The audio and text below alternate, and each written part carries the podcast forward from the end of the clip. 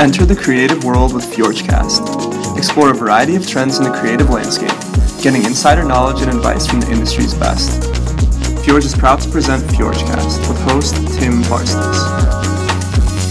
Thanks for joining us on FjorgeCast. I'm Tim Barsness, founder of web and mobile development team Fjorge, and today on our show we will be talking with David Langton about his digital branding agency Langton Creative Group. Welcome to the show, David. Hello, it's nice to be here. We're glad you can make it. Uh, David, can you tell us a little bit about the Langton Creative Group? Well, the Langton Creative Group is based in New York City.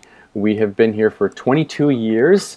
Um, and we started as a, as a group that really wanted to do branding and started in the old world of, of graphic design, but have transitioned into digital marketing methods.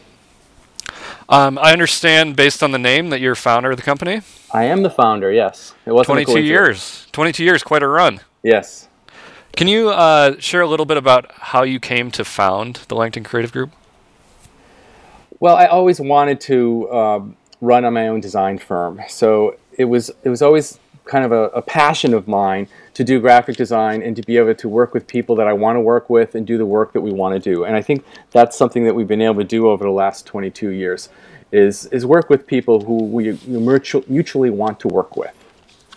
And how do you how do you know um, when you meet someone, or what is the process to understand whether you want to work with them or not? You know, that's a tough question, but I think that what happens is we always encourage people to look at our portfolio and look at the kind of work that we do. Uh, not that we want you to look like our work, but we want you to know that this is the caliber of work and the style of work that you can expect from a firm like ours. We also think it's really important that we have a conversation where we talk about what is it that you're looking for in a design partner? What are you trying to achieve? And through that conversation, we, we learn about each other, and I learn about them, and they learn about the kind of questions that I ask and the kind of work that I would want to do for them. How big is the team today? Uh, there's five of us. Um, and 22 years ago, when you founded the company, what was the um, what was the vision for wh- where you were going? Well, I founded the company 22 years ago with Norman Cherubino, and there were two of us. We were both RISD graduates. We had worked about five years in the industry in New York for various entities, small studios, and I actually worked at Home Life Insurance Company where I was the manager of graphic design. So I had a sense of what it was like to be on the corporate side. Uh, we used to start by saying that uh, we finished each other's sentences. We had that kind of a partnership. So that was that was the beginning of the um, process. But we shared values. We shared the fact that we both wanted to do good work at a fair price and that was an important part of our process. It wasn't like uh, we, we came from the same background. Got it. Very cool. Um, so at some point, uh, your partner separated off? Yes, Norman left about two years ago to pursue his own things, and I continued the firm. And at this point, we've actually gone more digital. So that was one of the things that we wanted to do in the last couple years more website development, more social media work uh, that's something that's become a real passion of mine. Got it. And what what about what is it about websites, digital work that um, that you're so passionate about? Well, I think it's really interesting that you can take the, the basic brand principles that work whether you're in print or whether you're um, experiential in a sign or an, ex- or an exhibit and, and apply it to a digital world. Everything is digital first uh, mobile first. Uh, you know, when I talk to my kids about what's going on in the world, it's it all has to do with online. So I want to be, you know, I want to be there because that's where the communication is happening. Got it. Um, and can you tell me a little bit about the transition to go from what it sounds like was a more um, more traditional or print um, print design group um, or brand design group to uh, a digital group? Well, you know, what I think is really interesting is that the core precepts of design, which are sometimes called design thinking, are the same. Uh, when we start to pick apart what's happening today in the digital world, or you look at some of the leading companies that are in the digital space, companies like Airbnb, which are founded by graphic designers, you start to see that the process that we learned at school, you know, 25 plus years ago, is a process that's still valid in the digital space. Got it. Uh, what can you maybe exp- explain a little bit about what that process looks like? Well, part of the process is just looking at it. You know, it starts with you know, in a formal sense, empathy. So when I say when I meet with somebody first, I'm trying to get an understanding of where they are with their brand and with their product or service and where they want to be. So a lot of it is identifying with the client in their challenge to meet usually their client. A lot of it's B2B, so I'm working with a client who has to reach another client. So the first process is always empathy. And then it turns into a, a problem solving process. How can we solve the problem now that we understand you and your marketplace and focus on your client together? And that's really where design thinking comes into, into play. Do um, do most of your clients kind of understand that process when they come to you, or is that something that that you end up explaining to them throughout the process? I think it's a mix. I think there's a, a, natural tendency to understand the whole empathetic approach, but I think what is undersold in graphic design is the ability to solve problems. There's still a great bias against the fact that people just think it's all about looking good and visuals and style. And certainly visuals and style are part of the process, but that's not the end game. And that's not even the core beginning game. We really need to find out what the precepts are that you're trying to achieve and the themes that you want to articulate before we can start picking up our pencils and drawing or going to our computer screens. And I think that that still gets lost. I think there's just a bias against design. People think it's easy because they see it everywhere. They don't understand what the thought that goes into it. That sounds unfair. yeah, well, it, that's the challenge too. Yeah, totally. Um, and I think you know those those critics or those people who think it's easy. Um, everything seems easy if you don't know the work that goes into it, and those people probably haven't haven't actually designed something effectively before. Well, it's true because even something as simple as, as filming a video and watching it be filmed 20 times to get that right moment that you can edit into essentially what's a 20 or 30 second video. It's a lot more work intensive than, than you would know if you didn't do it. Right. So let's go back to uh, David 22 years ago, um, who it sounds like was was working at a corporation and decided to um, take on a partner and start his own uh, design firm. Um, what what was going through your head at that time? Well, it's interesting because there was a little bit of a, a, step in between. I was at the corporation. I left the corporation to go work for another designer where I was going to be the creative director. And I got this weird sense like the first day on the job, I had no desk, no computer, and I, I wasn't introduced to anybody. And I thought, oh, this is odd. And I started telling everyone I'm the new creative director, and they all nodded and go, oh, yeah, sure you are. and I remember thinking, oh, um, this is not starting off the way I thought it would.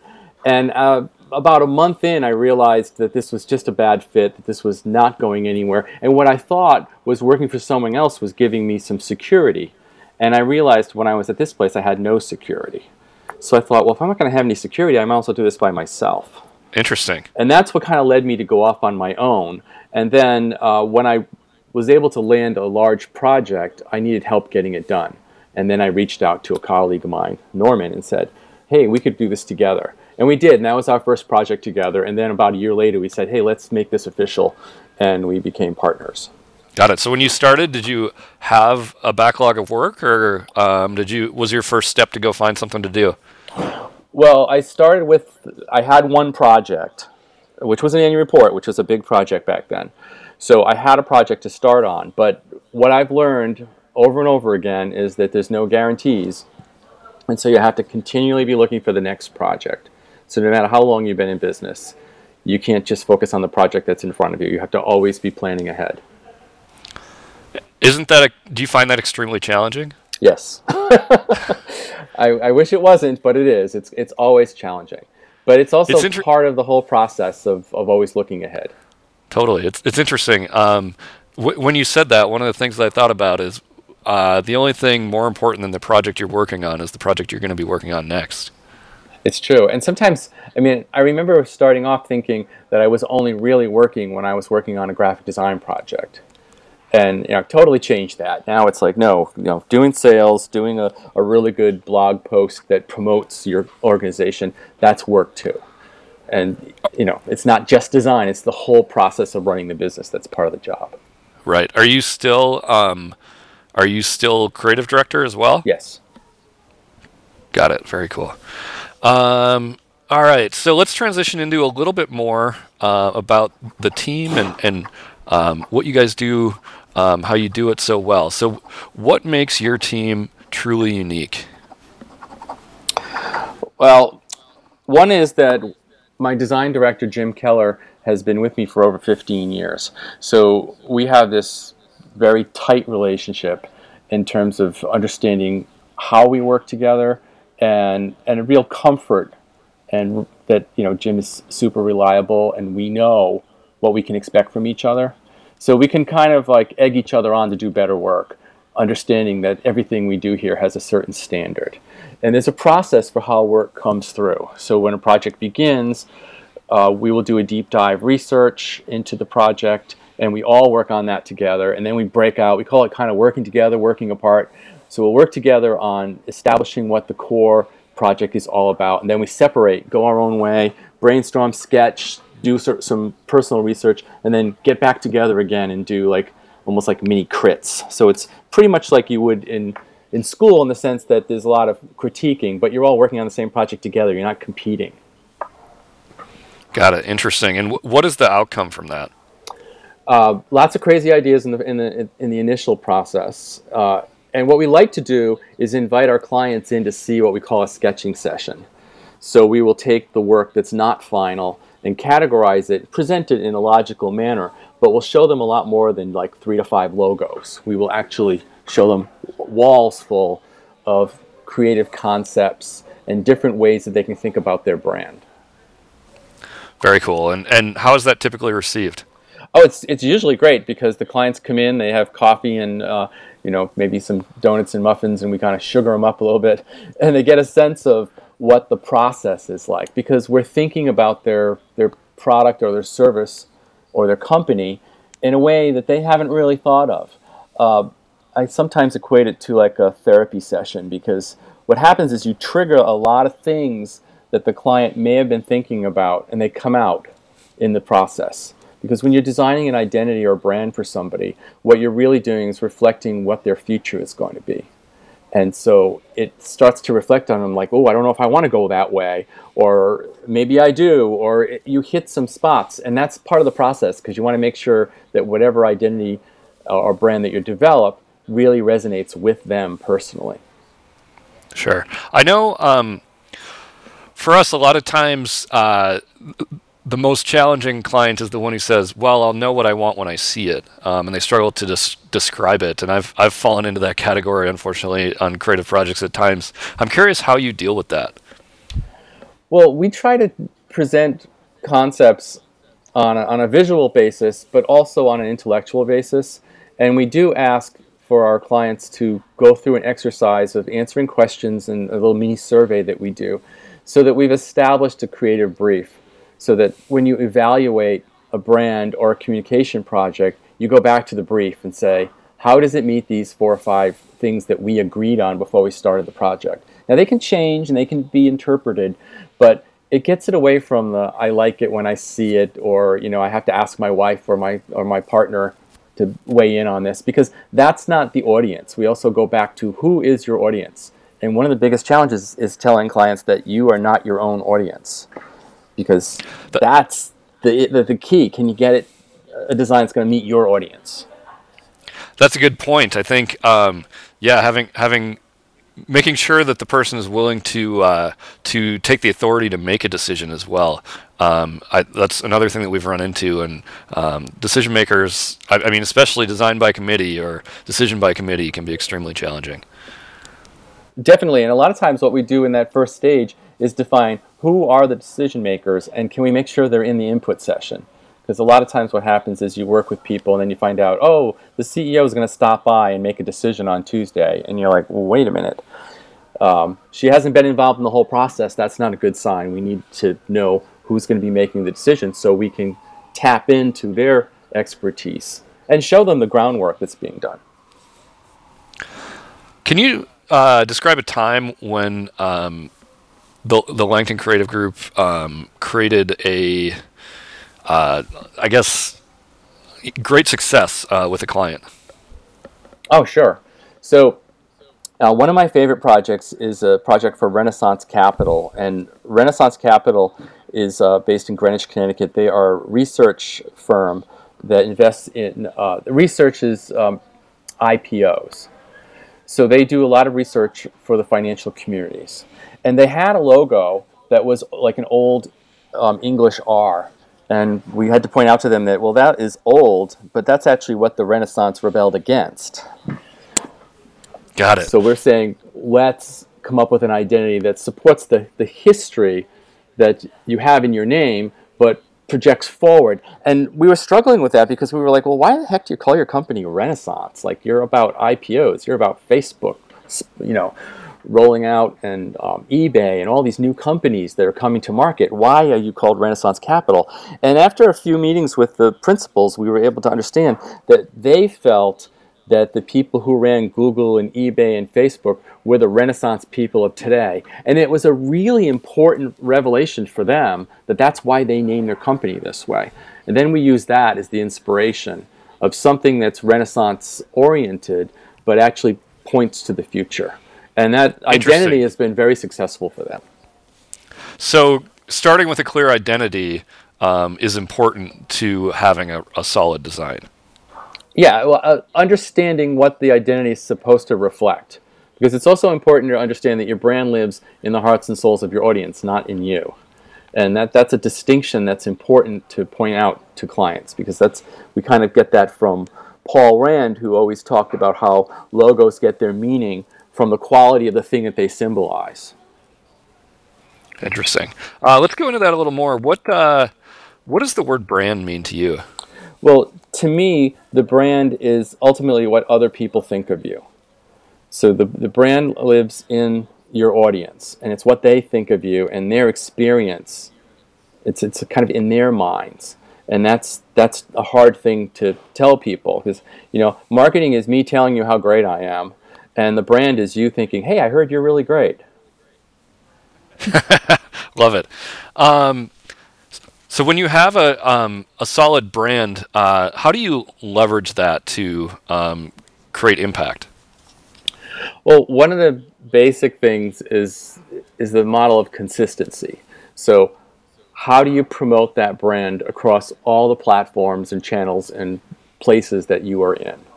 So, you know, a simple test that uh, is does your you know brand appear on your business card look like it belongs to the website that you promote?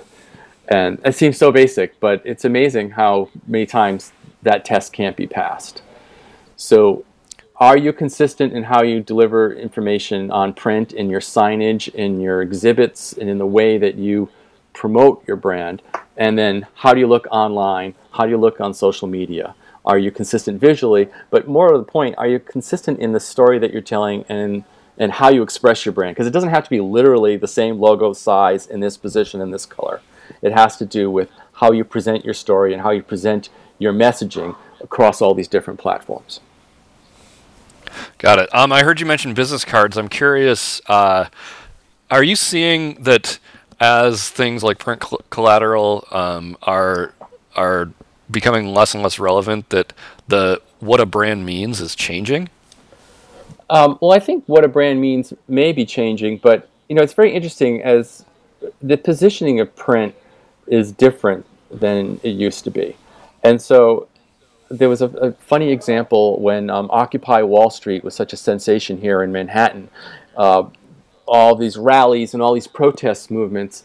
One of the things that they did to make themselves more legitimate was put out a newspaper and you wouldn't think that something like that like here is something that's you know kind of a new age protest going on against the you know the old financial networks but that's right. what gave them credibility. And print still has this credibility factor that online doesn't. You know when somebody sends you something in the mail and you open it and look at it it, it might s- sit on your desk for a couple of days or even be on there for months or weeks.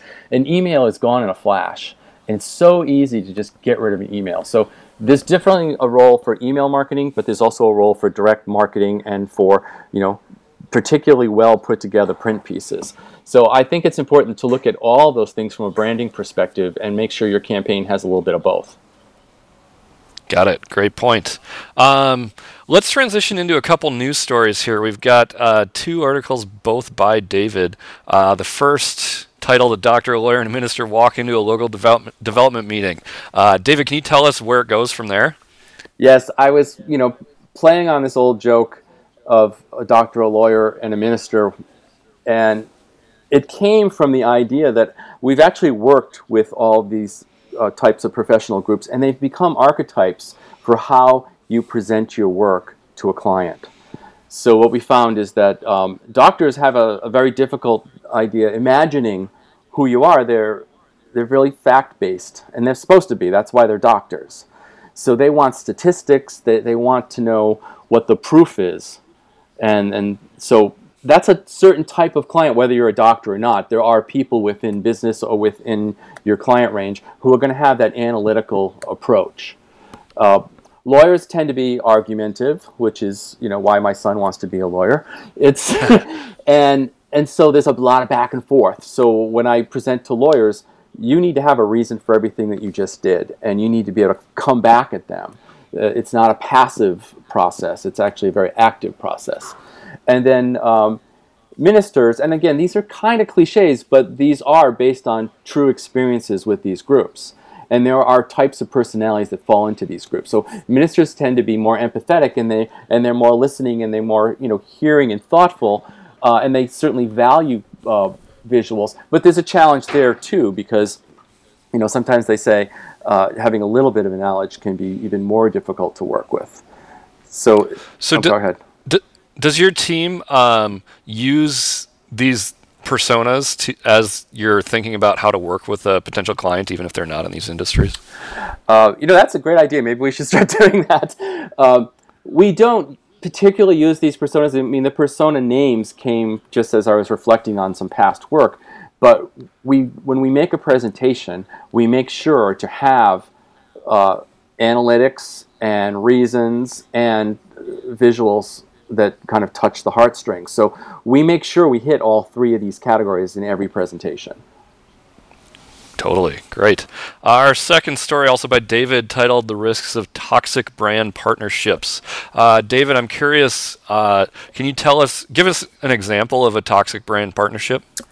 Well, I think the the one that would probably be hitting the news right now is anybody with the Weinstein companies, and uh, one in particular would be Lexus, who has very successfully worked with the Weinstein brothers to produce a series of short films.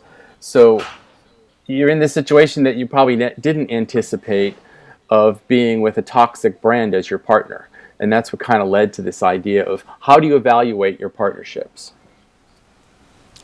Got it. And what what does your team do to evaluate potential partnerships? Well, I think that a lot of it is it's the same kind of process that you should go to if, if you were going to um, make a partnership with somebody. I think a lot of people take the brand partnership part uh, and they don't take it as seriously as they should. And so, what I'm talking about in this article is I'm comparing it to when you're getting ready to marry somebody. And you really want to make sure you have the same values and that it's a long term commitment. It's not something you just do for a short period of time.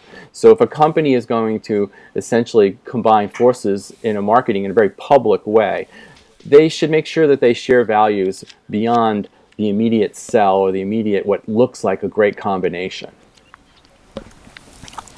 Um, if you're a, a, a, corporation considering a partnership, or even any group considering a partnership, how how would you go about evaluating uh, the potential partner's values?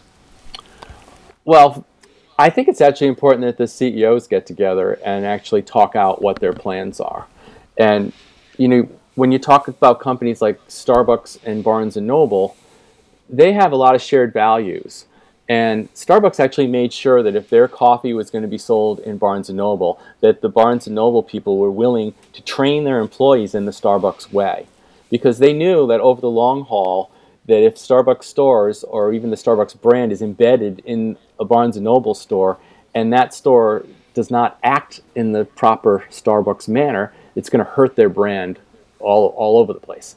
And so they had to have that talk, and they had to actually have an evaluation process to say, is this who we want to work with? Do you believe that the uh, Lexus Weinstein situation that you called out was avoidable? Yeah, I do. I think if Lexus sat down and looked at how the Weinsteins have been running their business for a long time and really took a, a hard look at whether they wanted to have a Hollywood partner, I don't think it actually plays to a long-term dependable brand like Lexus. Yeah, absolutely. And we're out of time, so that's it for today on FjorgeCast. Thanks for being on the show today, David. My pleasure. Thank you very much. Absolutely. Uh, you can reach David by email, uh, david at langtoncreative.com, or visit his company website at the same, langtoncreative.com. Uh, thank you to the listeners for joining us on the FjorgeCast. You can download episodes of the program by going to fjorgedigital.com slash fjorgecast, or subscribing to the show on iTunes, Stitcher, SoundCloud, and iHeartRadio.